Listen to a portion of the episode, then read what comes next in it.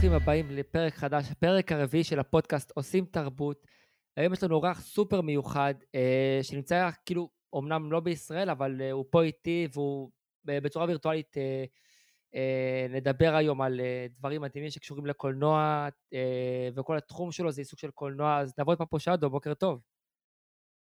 בוקר טוב, מה נשמע? בסדר גמור, האמת שאצלך זה ערב טוב? איך זה, מאיפה אתה נמצא עכשיו?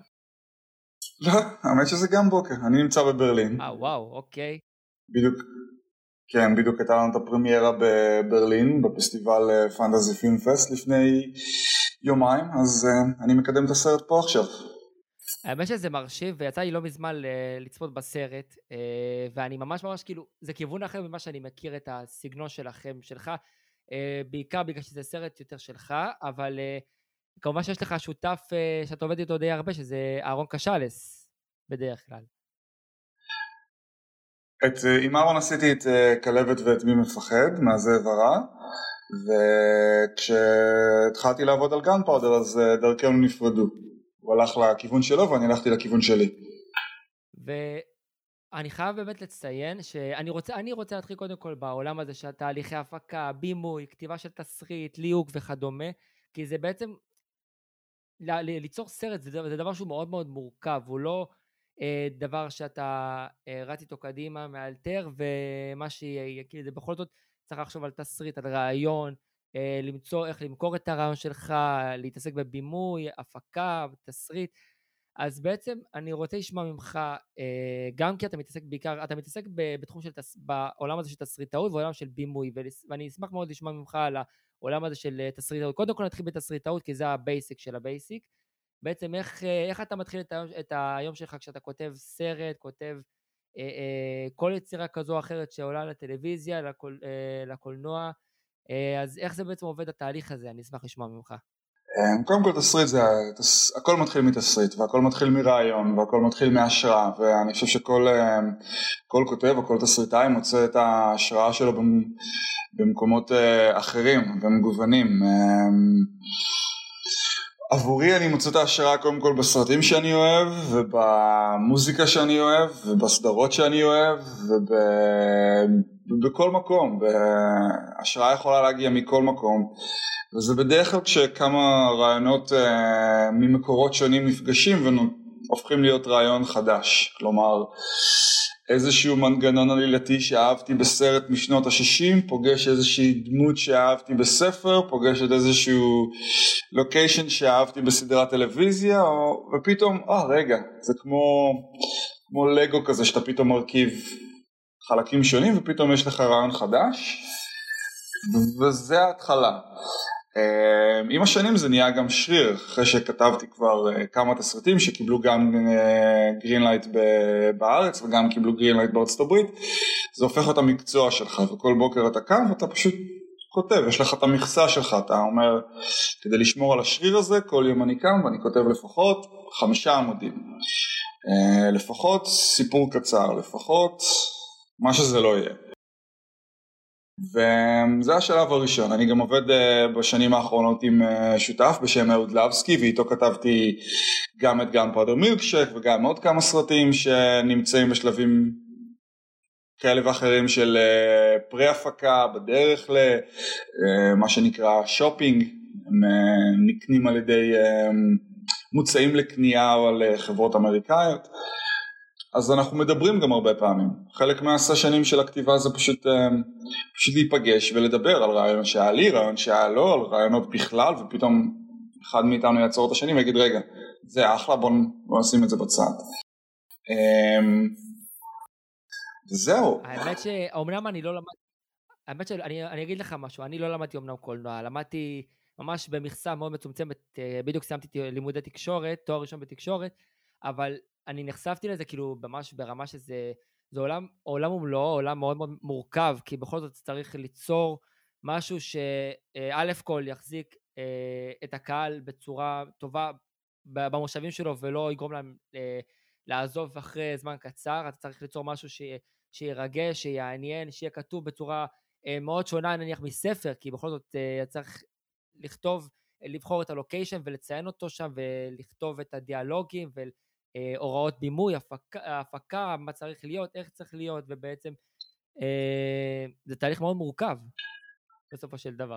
אף פעם לא כתבתי ספר, אז אני לא יכול להעיד על איך זה לכתוב ספר. לתסריטאות יש חוקים, יש גם הרבה מאוד ספרות שעוסקת בחוקים של התסריטאות, ואיך צריך, איך נהוג לכתוב תסריט, ואני חושב שהחוקים האלה, חוץ מזה שהם, אני נוטה להסכים איתם, אני חושב שהם גם עוזרים, הם שמים אותך באיזושהי מסגרת, יש פורמט מאוד ברור של בעיקר איך האמריקאים כותבים תסריטים, אבל אנחנו למדנו הרבה מהאמריקאים, אז גם בארץ אימצנו את זה, אבל אם יש ספר אחד שאני חושב שהוא התנ"ך של כתיבת הסרטאות, זה Save the Cat. כמובן שרוברט מקי וסיפור זה ספר חובה, אבל אני דווקא חושב ש-Save the Cat של בלייק סניידר, הוא ספר חובה לכל מי שרוצה לכתוב תסריטים, בארץ או בחול. אני חושב שגם תרגמו אותו לעברית לאחרונה, אז מי שמעוניין. שזה טוב מאוד. כן, אבל... האמת שכן. אז אני חושב שזה, אם מישהו רוצה לכתוב תסריט, קודם כל הוא צריך לגשת לספר הזה ולקרוא אותו, ודבר שני שהוא צריך לעשות, הוא פשוט צריך לקרוא תסריטים. והיום באינטרנט אתה יכול להשיג תסריטים של הסרטים שאתה אוהב, אז אתה יכול לקרוא גם איך תסריט של ביג לבובסקי למשל כתוב, לעומת איך תסריט של ספרות זולה כתוב, לעומת איך כל אחד והתסריט שהוא אוהב, אז בעיניי זו הדרך הכי נכונה להיכנס לעולם הזה. אתה יכול גם לראות את הסרט, לקרוא את התסריט, להבין את הקשר ביניהם, ולהבין כמה זה שונה מספרים, וכמה זה שונה מספרות שאנחנו אולי קראנו במהלך חיינו, אם זה בבית ספר, או פשוט ספרים שאנחנו אוהבים. אבל זה מקצוע אחר, פשוט כי האנשים שבסופו של דבר קוראים את התסריט, צריכים לקרוא כמה תסריטים ביום. בסופו של דבר יושבים מפיקים בצד השני של האוקיינוס, לא משנה באיזה צד אתה, והם צריכים לקרוא את הסרטים, והם קוראים את הסרטים וזה העבודה שלהם. אם אתה לא תופס אותם, אם הכתיבה שלך לא מספיק חדה, מהירה, קולחת, בעשרה עמודים הראשונים, הם עוברים לתסריט הבא.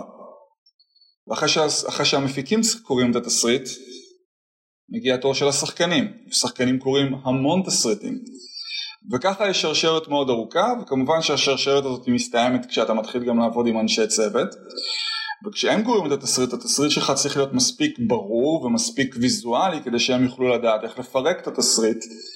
ואוקיי, אתה כותב צנה שמתרחשת בספרייה, אם לצורך העניין זה מילקשייק אבק שריפה, אז אותו איש צוות שכרגע צריך לעצב את הספרייה, צריך להבין למה התכוונת.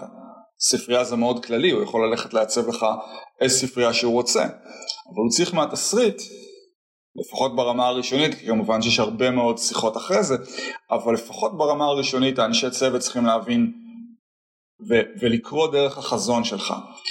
אז תסריט אמור לעבוד בכל מיני רבדים, פעם אחת קודם כל אמור להיות חוויית קריאה מענה, פעם שנייה אמור לרגש ולגרום לאנשים לרצות ללכת להפיק את זה, במיוחד כשאתה עושה סרטים בהוליווד, כשהתקציבים נהיים הרבה יותר גדולים, כלומר מישהו צריך להגיד אני רוצה לשים 5 מיליון דולר על התסריט הזה, 10 מיליון, 20, 30, כמובן שיש גם סרטים שהתקציבים שלהם מגיעים ל100 ו200 ויותר מיליון דולר, אז זה אומנות מאוד חמקמקה, אבל אני חייב להודות, כלומר שגם בתור ישראלי, שהאנגלית היא לא שפת האם שלי,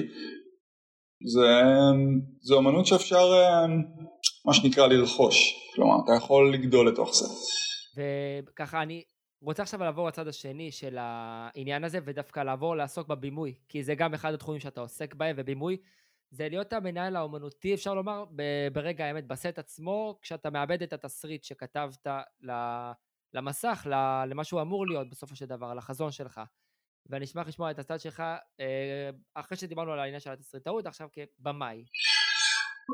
הבימוי מתחיל הרבה לפני שאתה מגיע לסט. בימוי מתחיל כשאתה בעצם, מהרגע שהתסריט מתחיל לפגוש את הקהל שלו, והקהל שלו בדרך כלל מתחיל או במפיק או בשחקן, לפעמים אתה מלהק קודם שחקן, ואז עם השחקן אתה הולך לחברת הפקה, לסטודיואים, אבל מהרגע הזה זה הפרויקט שלך שאתה מלווה אותו, וזה אומר, אתה מלהק את התסריט, עם השחקנים, אתה מלהק את אנשי הצוות, אתה בוחר את הצלם, אתה בוחר את המעצב האומנותי, אתה בוחר את המלביש, מלבישה, אתה בוחר את כל אנשי הצוות, את כל הצבא הזה שאתה עובד איתו, של האנשים, אתה בעצם מתחיל לעבוד איתם. יש מה שנקרא pre-production. מה זה pre-production? בדרך כלל כל חודש צילום יש לפחות חודש, חודש וחצי, לפעמים גם חודשיים של הכנות. כלומר, עם הסרט, אתה יודע שאתה הולך לצלם את הסרט 3 חודשים, אז בדרך כלל 3-4 חודשים של הכנות. וזה אומר כל יום להגיע בבוקר למשרד ולעבוד עם כל האנשי הצוות האלה כדי להתחיל לפרק את החזון שלך למה זה בעצם אומר. וזה העבודה המאוד מאוד מסיבית של ההכנות. כלומר, אם זה ברמת הצילום, אתה מתחיל לעבוד על איזה ציוד אתה צריך, ואיזה זוויות מצלמה אתה הולך להשתמש, ובאיזה סוגי תאורה אתה הולך להשתמש, אם זה המלבישים, זה איזה סוג של בד אתה רוצה, איזה צבעים אתה רוצה, וההכנות האלה לוקחות הרבה מאוד זמן. וככל שאתה יותר מוכן, ככה אתה מגיע ליום של הסט, והימים של הסט הם ימים יקרים מאוד, כי לשבת במשרד עם הצלם ולדבר זה אתה והוא. לשבת, אבל ככל שהזמן עובר, מהיום שהתחלת pre-production, עד ליום שאתה פוגש את הסט, הצוותים שלך גדלים וגדלים וגדלים וגדלים, ולצורך העניין בגאנפאודר מילקשייק,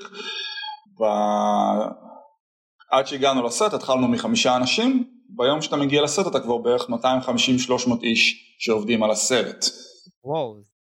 כן. זה עצום, זה כמות לא נתפסת. זה הרבה מאוד אנשים, למזלי, כולם, לא למזלי, לקחתי את זה על עצמי לדעת את כולם לפי השמות הפרטיים שלהם, וזה חלק מהעבודה, ואז אתה בעצם מגיע לסט. ועל הסט יש לך, והסט זה הדבר הכי יקר מבחינת זמן. וככל שעשתה הכנות יותר גדולות, ככה אתה יותר מוכן, ולמה הסט זה הדבר הכי יקר? כי על הסט יש לך גם את השחקנים, והזמן שלהם והזמן שלך זה הופך להיות הימים הכי אינטנסיביים, הכי יקרים, אבל זה גם צריך להיות כיף. כלומר, אף אחד לא, אנחנו בכל זאת עושים סרטים כי זה דבר מהנה, וככל שאתה יותר מוכן וככל שאתה הפרי-פרודקשן שלך היה יותר מאורגן, ככה הגעת לסט ולזמן אמת יותר רגוע ונינוח ופתוח, והימים האלה הם הימים הכי כיפים בעולם, כי יוצא לך לעבוד עם שחקנים ובעצם לראות את החזון שלך מתרחש לעיני המצלמה. ואלה הימים הכי מסעירים, הכי מלחיצים, הכי מרגשים, וכל יום זה בעצם קרב קטן, אבל הקרב הזה, כמו שאמרתי ותמיד הרגשתי ככה, חייב להיות כיף. בסופו של דבר אנחנו עושים סרטים וזה בכל זאת סוג של אנטרטיימנט, אז כל העבודה הזו מתרכזת לימים האלה, לימים של אתה הולך לשחק עם השחקנים שלך על הסטים שבנית, עם התסריט שכתבת, עם המפיקים שליוו אותך, עם האולפן שתומך בך, וזה הימים המרגשים באמת. קודם כל זה מטורף, זה קודם כל כמות הצוות שאתה צריך לנהל וההתעסקות עם כל הפרטים הקטנים, ואתה צריך להכיר את הסט שלך ממש ממש טוב כדי להיות מעורה בכל העניין, להוציא את הסרט בצורה, בחזון שלך, החזון האומנותי שלך בסופו של דבר. ופה אני רוצה קצת להיכנס לסרטים עצמם, עכשיו אנחנו נתמקד יותר בסרטים שיצאו תחת הבימוי שלך ושל אהרון קשלס, וכמובן אנחנו בסוף אנחנו גם נעסוק בגאנפאודר מילקשייק, שהוא כאילו האחרון שלך, והוא גם באמת סרט מצוין, ואנחנו נתחיל בכלבת, שהוא סרט אימה בבימויך ובבימויו של אהרון קשלס. הוא נחשב סרט יחסית קצר, נכון? הוא כאילו, הוא אורך מלא זה בערך, לא, בעצם 1.5 שעות סרט, זה כמעט אורך מלא, זה אורך מלא, ובעצם רציתי לדעת קצת על הסט עצמו, על הבימוי שלו, על ההתעסקות בו, איך היה בעצם בשטח להתחיל לעבוד על העולם הזה, זה גם סרט אימה, זה לא פשוט ליצור ולעבוד על סרטים כאלה. קודם כל, היה לנו מושג שזה לא יהיה פשוט, כי אף פעם לא עשינו סרט כזה, אף פעם אף אחד בארץ לא עשה סרט כזה, אז כשניגשנו לעשות היינו די נאיבים ותמימים ביחס להכל. חיליק מיכאלי ואברהם פירחי מ-UCM הפקות התלהבו מהתסריט ולקחו אותנו תחת כנפם, ויצאנו לצלם סרט עם תקציב מאוד קטן אבל עם הרבה מאוד התלהבות, והצלחנו ללהק שחקנים מהשורה הראשונה, וכל הסרט הייתה אווירה של אנחנו עושים משהו חדש. עבור כולם זה היה משהו חדש. זה היה קורא חדש שלא היה מספיק דם מלאכותי בארץ, והיו צריכים לייבא דם. זה היה קורא חדש שרק אחרי שכלבת יצא, הוסיפו קטגוריה בארץ לאיפור. עד כלבת לא הייתה קטגוריה בארץ בפרסי אופיר לאיפור. זאת אומרת, עד כדי כך זה הייתה קרקע בתולית. וזה פשוט היה, זה היה מאתגר וזה היה קשה וזה היה כיף. זה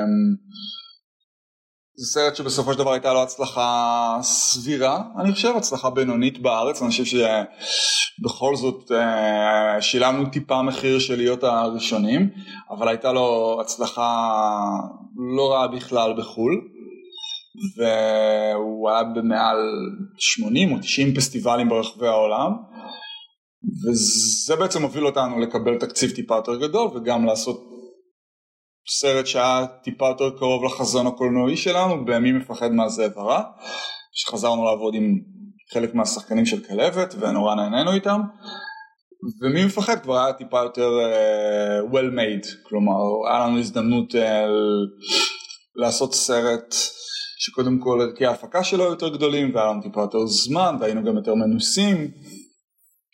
מי מפחד כבר, כן, סליחה, בעצם כלבת היה הסרט הבוסרי מבחינתכם בקריירה שלכם, וגם באופן כללי בהפקות קולנועיות בישראל, הוא היה מאוד בוסרי במה שהוא הציג, מה שהוא ניסה להביא מבחינה הפקתית. ומי מפחד מהזאב הרע, שאגב גם בו משתתפים שחקנים מצוינים, וכשנבות אומר שחקנים מהשורה הראשונה, הוא מדבר על ליאור אשכנזי, עניה בוקשטיין, עופר שכטר, הנרי דוד, יעל גרובגלס ומנשה נוי, בעצם שחקנים באמת באמת מוכרים וטובים. ו מי מפחד מהזאב הרע, באמת, אני צפיתי בו לפחות פעמיים או שלוש, כאילו פעם ראשונה בשביל ליהנות מהסרט, פעם שנייה בשביל לנסות לנתח אותו בשביל עצמי, לראות מה אני רואה, מה אני נחשף בלעומת סרטים שאני ראיתי שהם סרטי אימה, כי אני בן אדם שהוא כאילו מגדיר את עצמו כפריק של סרטי אימה, ומי מפחד מהזאב הרע ניסה לעשות משהו שהרבה פעמים הצליח בחול, ובארץ כזה, כן, לא, היה כזה מאוד לא, מאוד מאוד ניסיוני, ובעצם מי מפחד מהזאב הרע הביא את זה ממש בצורה מאוד מאוד בולטת, ואנחנו נדבר עליו עכשיו, כי הוא באמת אבן דרך בקולנוע, בסרטי קולנוע ומותחנים שהם גם ישראלים וגם נוצרו בז'אנר של סרטי אימה, שאגב גם נחשבים בעיקרון כז'אנר נחות, אבל בפועל הם לדעתי האישית מאוד מאוד מורכבים להפקה ויצירה. קודם כל, אני לא יודע על ידי מי נחשבים ז'אנר נחות, סרטי אימה תמיד היו בלב העשייה הקולנועית של הבימאים אולי הכי גדולים בעולם. אני חושב שבארץ, בגלל שאולי לא עשו סרטים כאלה, אז טיפה מסתכלים עליהם בהרמת גבה, אבל הבימאים הכי גדולים בעולם ולאורך ההיסטוריה התחילו בסרטי אימה, עשו סרטי אימה, הריצו סרטי אימה. היצ'קוק בנה קריירה שלמה מסרטי אימה. אז אני תמיד הצעתי נגד ועוד פעם, זה משהו שנתקלתי בו בעיקר בארץ, כי בהתחלה התפיסה הייתה שסרטי אימה, בכלל סרטי ז'אנר, זה דבר נחות. אבל אני חושב שזה קצת הביצה והתרנגולת, על איך שעד לא מזמן הסתכלנו על סרטים בארץ, כי אם סרט לא הגיע לפסטיבל כאן או לפסטיבל ברלין, אז בעצם איזה זכות קיום הייתה לו, והיה איזושהי הרמת גבה על כל סרט שהתפקיד שלו הוא להיות סרט פופקורן. גם אנחנו מסתכלים על כל הסרטי בורקס בהרמת גבה, או על כל הסרטים שהם יותר פופולריים, זה לא, אבל סרטי ז'אנר, וכשאני מדבר על סרטי ז'אנר אני מתכוון על מותחנים, על סרטי אימה, על קומדיות, על כל דבר שאתה יכול להגדיר אותו בתור סרט ז'אנר, הם הלחם והחמאה של התעשייה הזו של הקולנוע, כי בסופו של דבר קולנוע הוא עדיין מידיום, הוא עדיין תרבות שאנשים יוצאים מהבית, הולכים לשלם כרטיס, בתקווה גם קונים פופקורן ושתייה ונכנסים לקולנוע, והם רוצים שהם יבדרו אותם. ואם יש משהו שסרטי אימה עושים, זה לבדר אותך. הם חייבים. סרטי אימה יותר מ... כן. אני אומר, בנוסף לזה שקודם כל, הדבר שאנחנו הכי יודעים כבני אדם, על בני אדם, זה שהמכנה המשותף הרחב ביותר, זה העניין הזה של אלימות. אני לא מדבר על כל שאר המכנים המשותפים שמדברים עליהם בקולנוע, בטלוויזיה, בכל מדיום כזה או אחר, אלא דווקא אלימות, כי בסופו של דבר סרטי אימה, בעיקר סלשרים, אבל גם סרטים שהם מותחנים ופחות מכילים דם, האלימות וההתעסקות הזאת במשהו שהוא ממש ממש אגרסיבי, זה דבר שהוא מאוד מאוד מושך אנשים. למשל עכשיו, אם אני ככה אסתה שנייה ממה שאנחנו מדברים עליו, על הסרט מי מפחד מהזאב הרע, יצא עכשיו סרט שהוא המשך להלווין, אני מניח שצא לך לצפות בסרטי הלווין לפחות מהעבר, ובעצם... כן, אבל לא בזה עדיין, גם לי עדיין לא יצא. הנקודה שלי הייתה שבעצם הסרטים של הלווין, גם החדשים, הם מחזירים את מה שכבר ראינו, הם מחזירים וחוזרים על זה שוב ושוב, אבל אנשים עדיין הולכים לראות. הוא עשה כמה מאות מיליונים עכשיו, שזה מטורף לסרט שהוא ממוחזר מבחינה עלילתית, כי האיש הרע לא מת, אבל עדיין אנשים הולכים לראות אותו, גם אם הוא מאוד מאוד נישתי. ובעצם אם מפחד מהזאב הרע, לדעתי בכל אופן, מה שהוא הציג בישראל, זה היה מאוד מאוד חריג. אנחנו לא רגילים לזה שאזרחים, אנשים לוקחים את החוק לידיים, ובעצם מנסים לפענח פשע בעצמם, במקביל למה שהמשטרה מנסה, במקביל לכל מה שקורה. אני מנסה לא לעשות ספוילרים, אבל הכיוון הוא... אני חושב שאתה יכול כבר לעשות ספוילרים, אם מישהו לא ראה את זה ועד עכשיו, אז מגיע לו שנעשה לו ספוילרים. אין בעיה, אז בואו... אז באופן עקרוני בעצם יש לכם פדופיל שחוטף ורוצח ילדים עם כל אני מנסה קשה לי לתאר את זה, אבל זה פשוט כאילו המשחק של רותם קיינן כמורה להיסטוריה שבעצם נחשד בפדופיליה וברצח, זה פשוט הוא עשה את זה בצורה כל כך מטורפת וכל כך יפה ומתוחכמת, ודובל גליקמן שמשחק את האבא של הבן אדם שבעצם הבת שלו נחטפה, נרצחה, ושוטר שכמובן מגוים על ידי ליאור אשכנזי, שמחפש את אותו אחד רק מהצד השני של החוק, וזה כאילו מבויה. וקודם כל העלילה, התסריט של העלילה, הבימוי, ההפקה, הכל בעצם ברמה מאוד מאוד גבוהה, הבחירה של הלוקיישנים, שבעצם אני לא חושב שראיתי את דבר כזה אי פעם, הרבה מאוד דברים כאלה ראיתי סרטים אמריקאים, ופתאום אתה רואה את זה בסרט ישראלי. לוקיישן מבודד באמצע שום מקום, אף אחד לא יודע איפה זה נמצא, מאוד מאוד קשה לאתר את זה, עם מרתף שהוא בעצם, מה שנקרא, הוא מבודד מרעש. זה משהו שאתה לא רגיל לראות דברים כאלה בישראל, בינינו. קודם כל, אני מאוד מקווה שלא. אני רוצה להאמין שלא, אני רוצה להאמין שכתבנו סיפור שהוא בדיוני לחלוטין, וזה גם היה הכיף שלנו, הכיף היה להתרחק מהעולמות הריאליסטיים, הם פחות עניינו אותנו, הם עדיין פחות מעניינים בעיניי כשאתה עושה קולנוע, אבל גם בסופו של דבר, גם הזאב עם התמות של מה זה אומר אלימות על המסך, ומה זה בכלל אומר לגדול בחברה כמו שלנו, הוא עדיין בסופו של דבר סרט שאני חושב מאוד מבדר. גם כשאני אומר מבדר, אני לא אומר שבהכרח אתה חייב ליהנות ולצחוק לאורך כל אורכו, אבל לבדר הכוונה היא שבחלק מהרגעים אתה אמור להיות במתח, ובחלק מהרגעים אתה אמור לחשוש עבור עוד באמת, ובחלק מהרגעים אתה אמור לצחוק וליהנות, אבל זה לחלוטין חלק מהתפיסה שתמיד הייתה לנו, ולהתרחק מריאליזם, ואני חושב שאנחנו גם היינו מאוד מושפעים ודאגנו שההשפעות האלה יורגשו על המסך בקולנוע בינלאומי, כלומר המון מסרטים קוריאנים, מאחים כהן, מקוונטין, אתה יודע, אבל אנחנו יכולים לתת עכשיו המון המון המון המון המון המון שמות של בימאים, אבל כן, אז זאב היה עבורנו איזשהו גם נקודת ציון בקריירה כמובן, אבל גם המקום של נקודות מפגש של הרבה מאוד ז'אנרים שאהבנו. עם כלבת היה יותר ספציפי, והוא היה יותר הטייק על איך עושים איך מתרגמים את הסלשר לעברית, אוקיי, אז בוא נצלם את כל הסרט באור יום, כי אור יום זה מאוד ישראלי, ובו, אם יש בעצם סלשר ישראלי, הוא בטח לא יהיה כזה טוב, הוא יהיה טיפה מחר, הוא יהיה טיפה, יהיה בסדר. אז אוקיי, איך אנחנו מעברתים את הסלשר הישראלי, בוא נדאג שהוא חוטף חצר דמה, ובעצם לא הורג אף אחד בסרט, וכל שאר הדמויות צריכות להרגות.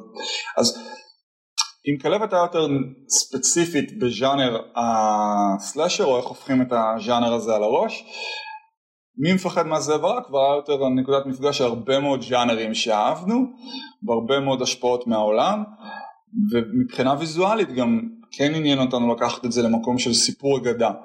כלומר, זה בסדר שזה היפר-ריאליסט, זה בסדר שזה לא חייב להתרחש בדיוק כמו שאנחנו רגילים בארץ. המדים של השוטרים הצבנו במיוחד, והכל היה טיפה יותר איך שעניין אותנו לראות את העולם. אז גם פחות התייחסנו למקום הריאליסטי. מצד שני, כן דאגנו שיהיו הרבה מאוד מהמנטליות הישראלית. כלומר, גם מבחינה ויזואלית, גם מבחינת לוקיישנים, גם מבחינת הלבשה, זה הרגיש אולי יותר חול, אז שהמנטליות, גם בכלבת וגם במי מפחד, תמיד הרגישה לנו חשובה שנכניס את המנטליות הישראלית, כי זה מה שעושה את זה מיוחד גם. אבל כן. לא, דבר. אני אומר גם, שוב, זה מהראייה שלי, כי הבאנו שאוהב סרטי אימה, זה לא לנסות, זה לא לדחוף יותר מדי את העינה של מוות ולהרוג, כמו שאתה יודע, כמו שהרבה מאוד כבר יודעים, ב-2022, ינואר 22 אמור לצאת סרט חדש של צעקה, ולדעתי כאילו הם מושכים את העניין הזה יותר מדי, וזה סתם עוד רציחות, סתם עוד מוות, אבל אין בו באמת משהו שהוא משתווה למקור. אז הקטע זה, המסר שאני רוצה לומר זה בעצם, שאנחנו מחפשים, שבן אדם מחפש סרטי אימה, לפחות לדעתי, כשהמטרה היא לא לראות עוד מאותו דבר, אלא לראות משהו שהוא מגוון, משהו שהוא מתוחכם, שהוא מעניין, שהוא קצבי והכל, אבל עדיין מסתורי מספיק בשביל שאתה תרצה להמשיך לצפות בו, כי בסופו של דבר, אני אישית בתור צופה, לא ידעתי אם המורה להיסטוריה הוא הרוצח, הוא לא הרוצח, אני לא ידעתי מה הולך לקרות, אני לא ידעתי איזו התעללויות הוא הולך לעבור, עד לאיזה רמה זה הולך להגיע, עד לאיזה אזור זה הולך להגיע מבחינת האלימות ומבחינת החקירה של הסבא ושל האבא של הילדה, ובעצם הנוכחות שלה כן הייתה קיימת בסרט, אמנם לא ראינו אותה כמעט, אם בכלל, בעיקר בסוף, אבל הנוכחות שלה הייתה קיימת, וההזדהות שלי בתור צופה עם הדמות של הסבא, עם הדמות של האבא, הייתה מאוד מאוד משמעותית, למרות שאני ידעתי שהם עושים משהו רע, הצלחתי להזדהות איתם בגלל המטרה שלהם, ולא ראיתי בזה סתם עוד זוג של אנשים מבוגרים שמתעללים בבן אדם, שאולי הוא עשה את זה, הוא לא עשה את זה, כן, לא. זה מאוד חשוב להגיע למצב כזה. קודם כל, אני שמח שזה היה לך מורכב, אני חושב שזה חלק מהכוח של הסרט, וממה לפחות שניסינו לעשות, היה ליצור את ההזדהות הזאת, ולגרום לך להרגיש טיפה לא בנוח עם זה שאתה מזדהה איתם, כי השאלה הגדולה בסרט זה עד כמה רחוק אתה היית הולך אם היית חושד שמישהו כזה פגע בצורה כזו או אחרת בבני המשפחה שלך.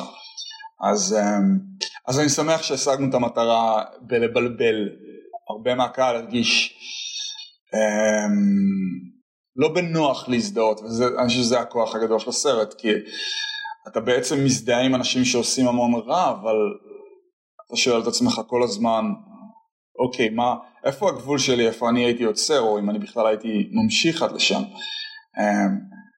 כמובן, ועוד פעם, אני אשאיר את זה למבקר הקרונה ולצופים, כמובן שהמסר שבסופו של הסרט הוא, כמובן שהוא אנטי אלימות, והוא אנטי עינויים, אבל אני שמח שהצלחנו להעלות את השאלה הזו, ושהיא נשארה מורכבת אצל הצופים.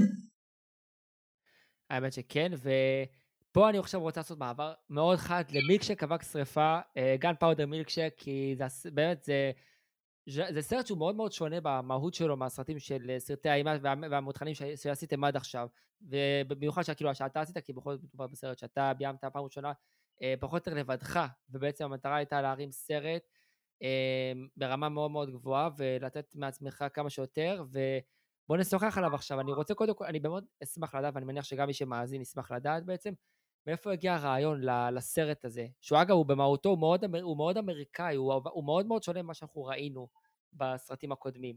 אז בעצם, מאיפה הוא התחיל?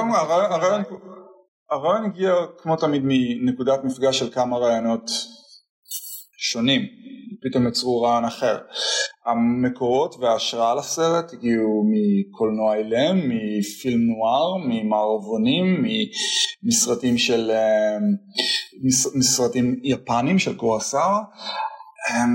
הרעיון היה כן ליצור משהו שהוא, קודם כל בגלל שזה גם סרט אמריקאי, אז כמובן שזה סרט עם הרבה מאוד מאפיינים הוליוודיים, אבל הוא בסופו של דבר גם סרט מאוד אירופאי, עם פילם מאוד אירופאי, הוא נעשה על ידי אולפן אירופאי, סטודיו קנאלם, אולפן שתמך בסרט. אז יש כאן איזשהו בלנד של המון המון השראות, ועם גם חלקה אמריקאים, אבל חלק מההשפעות האלה הם של סרטים אמריקאים, אבל חלק מההשפעות האלה הם גם סרטים אירופאים, זה קולנוע של ז'אן פייר מלוויל וז'אק דמי, ובאמת אפשר לדבר הרבה מאוד, אבל בגדול זה הרעיון לעשות סרט על מתנגשים, שבעצם מתנגשים זה, אם זה אסאסנס או גאנסלינגרס במערב הפרוע, או היירד קונטרקט, אתה יודע, קילרס בפילם נואר. זה קצת כמו, זה קצת, הסגנון, חוץ מזה שהוא פילם נואר, שהוא כאילו מאוד מאוד שואב השראה מהפילם נואר, וגם רואים את זה במשחקי האור והצל, ובגוונים של הסרט מבחינת צבעים שהוא מציג, הוא גם מאוד כאילו, הליור כזה נתן קונוטציה בראש לקז'ואל, כל מיני משחקי קז'ואל כאלה, צבעוני ומעניינים, ומושכים את העין, שאתה יורה, אבל כאילו, אתה רואה אנשים מתים, אבל אתה לא לוקח את זה בצורה כזאת כל כך רצינית, מתים כזה, אתה קולט בחורה שהיא מתנקשת כזאת מטורפת, עם יכולות על מטורפות, שפשוט יורה כזה, וכמו ג'יימס בונד פשוט יורה, בלי להסתכל, פשוט הכוונת יורה פוגעת, וזה כאילו מאוד, והוא מאוד מאוד גם היה קצבי, הוא לא נעצר לרגע, היה כאילו מעט קטעים כאלה, שאתה רואה רקש והכל, אבל רוב הקטעים היו פשוט אקשן כזה מטורף, ממש ממש כאילו לפנים. קודם כל תודה, אני שמח שנעת, אבל הרעיון באמת היה לראות איך עושים בתוך משהו שקודם כל לוקח את עצמו קצת עם קריצה, כן, לראות איך מכניסים קצת רגש וקצת מהמקומות האלה שבדרך כלל אתה לא רגיל לראות בסרטים האלה, אבל הרעיון על באמת ליצור איזשהו רצף של סיקוונסים מלאים באקשן שעוד לא ראית, כלומר כן לראות איך מביאים, כמו לדוגמה הציינה בקליניקה, שמצד אחד יש את קארן והיא הידיים שלה משותקות, ומצד שני יש 3 בריונים שהיא לפני 15 דקות בערך גמרה להם את הצורה, והם עכשיו פצועים. אז עוד פעם, אני חושב להתחיל לדבר על ההשראות אפשר להגיע, אבל חלק מההשראות הם גם לוניטונס וסרטים מצוירים. זהו, אני רוצה שתדבר, בוא נדבר רגע על המוטיבציה המטורפת של האנשים הרעים שבאים לנסות לחסל את סמנטה. בחיים לא ראיתי כזאת דבקות במטרה. הם כאילו פצועים, לא פצועים, מתים, לא מתים, קרים, ומנסים לחסל אותה. זה העבודה שלהם, אתה יודע. כולנו רוצים לקחת, כולנו רוצים להיות גאים בעבודה שאנחנו עושים. עוד לא ראיתי. זה לא, אני... האמת שעלית פה למשהו, יכול להיות שצריך לעשות סרט שהבד גאי ממש חסר מוטיבציה, ורוצה פשוט לחזור הביתה. אני חושב שזה יותר קשור לעולמות של אוסטין פאוורס. אני גם, ואגב גם הבחירה בשימוש בעיקר בנשים, שאני לא מדבר על עניין פמיניסטי, אלא שזה פשוט מאוד מאוד, שילוב מאוד מאוד טוב שעשו, זה החזיר אותי קצת למלאכיות של צ'ארלי, לעניין הזה. שבעצם כאילו אתה רואה את הכוח הנשי בפעולה, וכאילו בצורה הטובה ביותר, וזה כאילו מראה כמה, זה לא חייב להיות רק גברים, ולראות רק את ברוס וויליס, או whatever, ארנולד שוורצנגר בקולנוע, אלא זה יכול להיות נשים שהן סוג, שממש ממש בדס, מטורפות, שעושות כל הדבר הזה עם אש בעיניים. אני מסכים לגמרי, אני גדלתי על הסרטים האלה, אני לא חושב שהמצאנו משהו חדש, אני חושב שאנחנו... המשכנו מסורת מאוד ארוכה של הסרטים עם נשים חזקות, והיה פשוט, אני חושב שאולי הכוח של גאנפאודר היה בזה שזה איזשהו אנסמבל של נשים, ואני חושב שנשים מכל הגילאים מתאחדות ביחד, אבל אני חייב להודות שאני מעריץ של הסרטים האלה, וגדלתי על הסרטים האלה, וקצת הופתעתי מזה שאנשים הרגישו שזה משהו חדש, כי אני מרגיש שהסרטים האלה תמיד היו קיימים, ותמיד היו סביבנו, אבל שמחתי לגלות שזה פוגש קהל חדש וקהל ישן, ואנשים נהנים מסוג כזה של קולנוע ששם שנייה את הנשים באיפה שבדרך כלל אתה רגיל לראות גברים.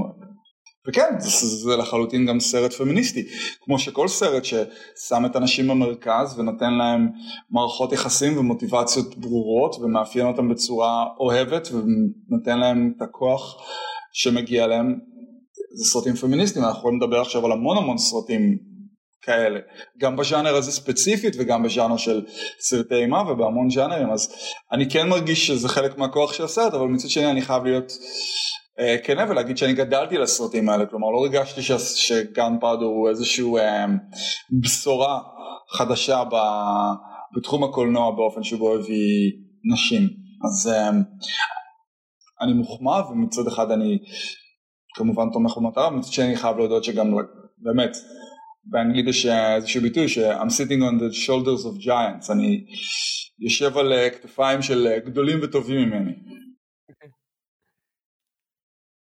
קודם כל זה מאוד נכון, כי תמיד יש מה לפתח בז'אנרים האלה, אבל מאוד קשה, מאוד מאוד קשה לגוון בהם, בגלל שפחות או יותר ראינו את הכל ואת היסודות לז'אנרים האלה, אתה כבר ראית, כאילו כולנו ראינו כבר לפני הרבה מאוד שנים, ואני מאוד אשמח לדעת גם מהצד שלך בתור במאי ותסריטאי, איך היה לעבוד עם השחקנים, הקאסט האמריקאי, כי בכל זאת לא מדובר פה בקאסט שהוא עם מנטליות ישראלית, והיכול להיות שהראש שלהם עובד אחרת, התרבות שלהם היא שונה, איך זה היה לעבוד עם קאסט שהוא קצת שונה ממה שאתה רגיל לעבוד, שזה קאסט ישראלי בדרך כלל? קודם כל, השוני הוא קודם כל בשפה, אבל אני חושב שהמנטליות של שחקנים היא זהה, אתה יודע, לאנשים שזה המקצוע שלהם והם מאוד מחויבים, כמובן שהם רגילים, אני חושב שאולי ההבדל היחיד הוא שחלק מהשחקנים האמריקאים רגילים להפקות בסדר גודל אחר, שמתנהלות בצורה אחרת, אבל אני חושב שהרגשתי מבחינת העבודה עצמה, הבדל מאוד גדול, בסופו של דבר עבודה עם שחקנים היא עבודה עם שחקנים, נכון שיש את הרגע שבו אתה פוגש אותם בפעם הראשונה, וזה שחקנים אולי בגלל שהם שחקנים גם בינלאומיים, שחקנים שגדלת עליהם, אז הם מגיעים עם הילה יותר גדולה, כמובן שאנג'לה באסט ומישל יאו ופול ג'יאמטי וקרלה גוג'ינו, והם שחקנים שאתה במשך שנים רגיל לראות על המסך ולהריץ את העבודה שהם עושים, ופתאום אתה יוצא לך לעבוד איתם, אבל האופן שבו הם גם בוטחים בך, מהר מאוד מפזר את אבק הכוכבים, כי אתה אחראי עכשיו, אתה אחראי לדאוג שהם יצאו טוב, אתה אחראי לדאוג שהדיאלוג ביניכם יהיה כזה שמוביל אותם לקומפורט זון שלהם, או להוציא אותם מהקומפורט זון, אז אני חושב שלאורך כל הדרך התרגשתי, ולאורך כל הדרך זו הייתה חוויה נעימה בעיניי, ו... באמת, זה החלום על לעבוד עם שחקנים כאלה, אבל אני חייב להודות שגם ביום שבו פגשתי את השחקנים הישראלים, כמו שגדלתי עליהם, אם זה היה מנשה נויו, צחי גרד כמובן של ליאור, וגם ההתרגשות הייתה גדולה. אני עדיין מתרגש כשאני פוגש אותם ברחוב, אז היא כמובן שיש את הרגע שהלסת שלך נופלת, ואז אתה נזכר שזה העבודה שלך, אז קשה לי להגיד על ההבדל. אני חושב שההבדל הוא בעיקר בגודל, פחות במנטליות. ההבדל הוא בגודל, בסופו של דבר אנשים הם אנשים, הגודל הוא אחרת וההכנות הן אחרות, ותשומת הלב שאתה נותן בסרטים האלה, בגלל שיש הרבה מאוד רכיבים שזזים כל הזמן, אז אתה חייב להיות הרבה יותר אלרט. אני גם חייב להודות שמצד שני ככה גדלתי לתוך זה, כלבת הסרט בתקציב קטן מאוד, כלבת הטיפה יותר גדול, ועד שהגעתי כבר לגאנפאודר מילקשייק, אז אתה ככה גדל יחד עם הגודל של ההפקה. אבל גם הייתי מאוד בר מזל, כי השחקניות האלה קודם כל אהבו את התסריט ונהנו לדבר איתי, אבל הם גם נורא נהנו לעבוד אחת עם השנייה. והייתה תחושה של זה סרט שלנו, של כולנו, והם השפיעו המון על התסריט, והם השפיעו המון על הצנות אקשן, והם השפיעו המון על המאפיינים של הדמויות שלהם, אז הייתה תחושה שקיבלתי את השותפות הכי טובות בעולם, ואני חייב להם חוב גדול. ואני אשמח כמובן לעבוד איתם עוד פעם.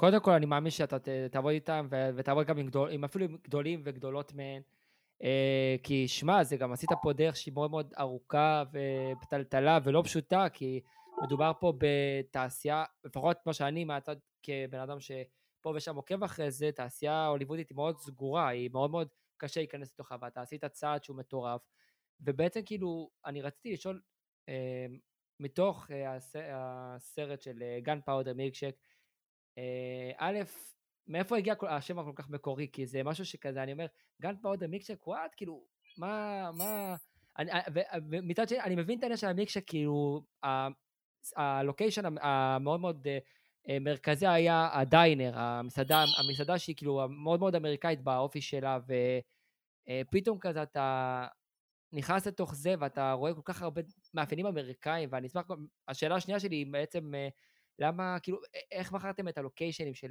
של הבית חולים, של המסעדה, של הספרייה, כי הספרייה באמת מבחינתי היה גאוני, לפתוח ספר, לא משנה איזה ספר, פתאום לגלות אקדח, כסף או וואטאבר, רימונים, וגם אהבתי את הקריצה, ואני גם רוצה לציין את הקריצה שהייתה בסרט, אם יורשה לי, ואני מקווה גם שזה לא ספוילר, זה קריצה כזאת קטנה לסופרת מתח שאהובה מאוד על כולנו, אם אפשר, מה אתה אומר, אפשר לומר עדו שזה ספוילר, כאילו... אני לא יודע למה אתה מתכוון, אז אתה יכול להגיד, תרגיש? הקריצה להגת הקריסטי, עם הספר הקטן, תראה, כמובן שהסרט הוא, גם בגלל שהסרט הוא פנטסטי, כלומר הוא לא באמת קורה בעיר ספציפית או בתקופה ספציפית, אז הוא יותר איזשהו, איך אני רואה קולנוע, הוא יותר סרט על קולנוע מאשר סרט על מקום או על תקופה, אבל הוא גם בגלל שהוא מאוד מושפע מקולנוע אמריקאי, ולאו דווקא מאמריקנה עצמה, כלומר לא גדלתי בארצות הברית, יצא לי לטייל המון בארצות הברית, אבל בתקופה יותר מאוחרת, אז גם רוב התפיסה שלי של ארצות הברית הגיעה קודם כל מסרטים, ככה שבאיזשהו מובן הדיינר עבורי תמיד סימן את ארצות הברית, כלומר כי דיינר זה כזה לוקיישן שנוכח בכל כך הרבה סרטים שגדלתי עליהם, שהדיינר עבורי זה, אני זוכר שבפעם הראשונה שהגעתי לארצות הברית לאכול בדיינר, עבורי היה חוויה קולנועית. אז יש כאן איזשהו מקום שבו הקולנוע והמציאות מתחילים להיפגש, והגבולות מתחילים להתשתש. אז עבורי הדיינר תמיד, והדיינר גם כן זה משהו שאתה יכול לראות בהרבה מאוד סרטים, והרבה מאוד קולנוענים משתמשים בדיינר בתור איזשהו דימוי, אם זה ב-Goodfellows, אם זה ב-P.T. אנדרסון, וכמובן קוונטין בספרות זולה. אז דיינר זה משהו שמאוד מאוד נוכח בקולנוע אמריקאי ובחוויית האמריקנה. אז גנפאודר מילקשייק. לא, אני אומר, האמת שזה מאוד נכון, כאילו גם כשאתה צופה בסרטים של פעם, זה מאוד מאוד, זה נוכח שם, זה קיים שם, זה, לא יודע, משהו שהוא לי קשה מאוד להסביר. מה באת להגיד? שבאמת הדיינר זה משהו שלוקח גם אחורה עד הסרטים, לפילם נוער ולסרטים של, שתמיד יש לך את המפגש שבו הבאדיז, שבו הבאד גייז יכולים להתכנס בו, זה נקודת מפגש כזאת שבה הם מרגישים בטוחים, אם זה דיינר, אם זה מועדון, אם זה מסעדה, ששם יכולים ללכת ולהיפגש ולדבר, אתה רואה את זה בהמון סרטים מהתקופה ההיא, אז דיינר הרגיש מאוד טבעי, את הדיינר, את הבית חולים ואת הספרייה בסרט בנינו, אלה לוקיישנים ש... זה לא בעצם לוקיישן, אלה במות, שבסטודיו בנינו את הלוקיישנים האלה, וככה יכולנו לשלוט בכל אספקט של הלוקיישן הספציפי הזה. גם בגלל שבסופו של דבר הלוקיישנים האלה נהרסים, אם מכדורים, אם מדם, אם מכל סיבה אחרת, היינו צריכים לבנות אותם כדי שיהיה לנו שליטה מלאה בהם. השם של הסרט פשוט הגיע מהמקום הזה, מהמקום של מילקשייק ודיינר ואקשן, אין לי מושג, זה היה אחד מהשמות שקפצו לי לראש, וקראתי אותם ופתאום עצרו אותי, רגע, תחזור חזרה, מה? מילקשייק, גאנפאודר מילקשייק? כן, זה. מדהים. עניין של ניסוי וטעייה. הוא גם באמת מושך את האוזן, וגם, אגב, גם הפוסטר וגם האווירה, אפילו הכתוביות פתיחה שנראות בסגנון הזה, זה משהו שהוא מאוד מאוד קופץ לך בקונוטציות מסוימות ובהקשרים מסוימים, וזה כאילו, זה הכל באותה אווירה, שזה טוב, שזה מאוד מאוד טוב, כאילו בהקשר של סרט קולנוע, כי סרט בכל זאת דבר מאוד מאוד ויזואלי, ואם הוא מדבר שפה מסוימת, אז זה חשוב, זה מאוד מאוד, כאילו חשוב לדבוק באותה שפה. אני מסכים. אני מסכים, אני חושב שסרט הוא יחידה, והוא, עוד פעם, זה משהו שאתה מחדד עם הזמן, אני רואה, גם אני מרגיש שאני עדיין סטודנט לקולנוע בכל מובן, ואני עדיין לומד, ואני עדיין חוזר לסרטים של הבימאים שאהובים עליי, ואני גם רואה סרטים חדשים, אבל אתה מתחיל להבין, עם הזמן אתה מתחיל להבין מי אתה בתור קולנוען, ואיזו שפה מעניינת אותך ליצור, ואני חושב שבגאנפאודר זה כבר באמת יש איזשהו משהו שהוא מאוד אחיד, למרות שגם אתה יודע במבט לאחור גם זה וגם כלבת היו מאוד נאמנים לעצמם, כל אחד בז'אנר שלו. ובעצם עכשיו אני רוצה עכשיו לדעת, אולי לא יודע, שנייה רגע, אני אחתוך את הקטע הזה רגע. עכשיו לצערי הסרט לא נמצא בנטפליקס בישראל כמו שהוא נמצא בנטפליקס ברחבי העולם, ואיך בעצם אפשר לצפות בו בישראל, כי לצערי עד שהזכויות יגיעו לנטפליקס ייקח את הזמן. קודם כל הוא נמצא בנטפליקס רק בארצות הברית, קנדה ועוד כמה מדינות, היה לו בגלל הקורונה, היה לנו הפצה מדורגת וטיפה מורכבת, אבל אני די בטוח שיהיה אפשר פעם אחת לקנות בלוריי בקרוב. אני לא חושב שיש הרבה מקומות בעולם שהוא לא הגיע אליהם, זאת אומרת שגרמניה זה אחד המקומות האחרונים שהוא הולך לצאת לפני שאנחנו בעצם עוברים לשלב הבא של ההפצה שלו, שזה בעצם הבלוריי, וזה עובר לטלוויזיה בכל מקום. אז אני מניח שבתקופה הקרובה צריך לעבור פרק זמן מסוים מהרגע שסרט נמצא בקולנוע עד לרגע שבו הוא יכול לעלות לסטרימינג סרוויסס. יכול להיות, אני עוד פעם, אפשר לשאול אולי את המפיץ הישראלי, מהי נקודת הזמן שבו הוא יכול להעביר את זה לנטפליקס ישראל? אין לי מושג, אני עדיין בשלב שאני מקדם את הסרט ברחבי העולם. אז קודם כל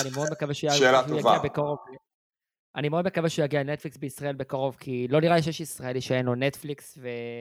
אפילו יותר נטפליקס מאשר חברות טלוויזיה, שזה כאילו, בגלל הזמינות והאפשרות שלנו בקלות לראות ולצפות בכל דבר באיכות מאוד מאוד גבוהה.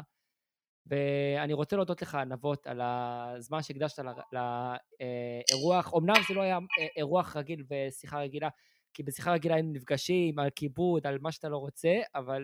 היה כיבוד? היה כיבוד, ספרי. אבל אני מאמין שבפעם הבאה...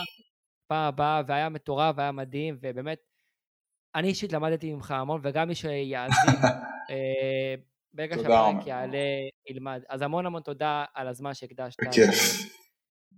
כמובן בהצלחה על הסרט, לגאנפאודר מילקשייק, כאילו, שימשיך לקרוע את מה שנקרא את הבמות ואת המסכים, כמו שהשחקנית הראשית קראה את הנבלים בתוך הסרט.